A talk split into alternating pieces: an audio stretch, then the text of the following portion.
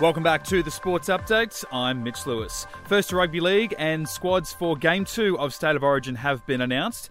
New South Wales coach Brad Fittler making seven changes to the side that went down by six points in Game one for Jake Trbojevic returning to the lineup, as well as utility Apikoriosau. The new squad including six players yet to make their Origin debut, with Matt Burton, Jordan McLean, Victor Radley, C O. Talakai, Nico Hines and Joseph Suwali all in line to suit up for the first time. The Queensland side has been named this morning, with Xavier Coates, Ruben Cotter and Hamiso Tabuai-Fidao out injured from the Game one squad. Coach Billy Slater has called in Beau Firma from the Gold Coast Titans, Reece Walsh from the New Zealand Warriors and Brisbane Bronco Corey Oates making his return to the side. Elsewhere, round fifteen of the N R L wrapped up last night with the Bulldogs winning thirty-six twelve. Earlier, the Canberra Raiders made up for a second half slip where they let go of a fourteen six lead, almost going down eighteen sixteen before a try in the final final two minutes of the game to win twenty points to eighteen.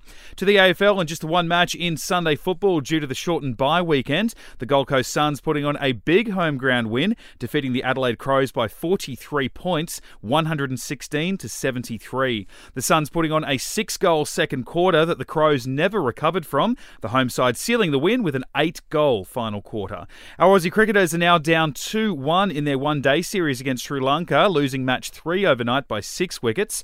While in swimming, world governing body FINA has made their decision on transgender athletes competing at elite races, specifically in women's events. Transgender athletes will still be eligible to compete in the women's category, provided they made their transition by the age of twelve. FINA will also aim to establish an open category at competitions for swimmers.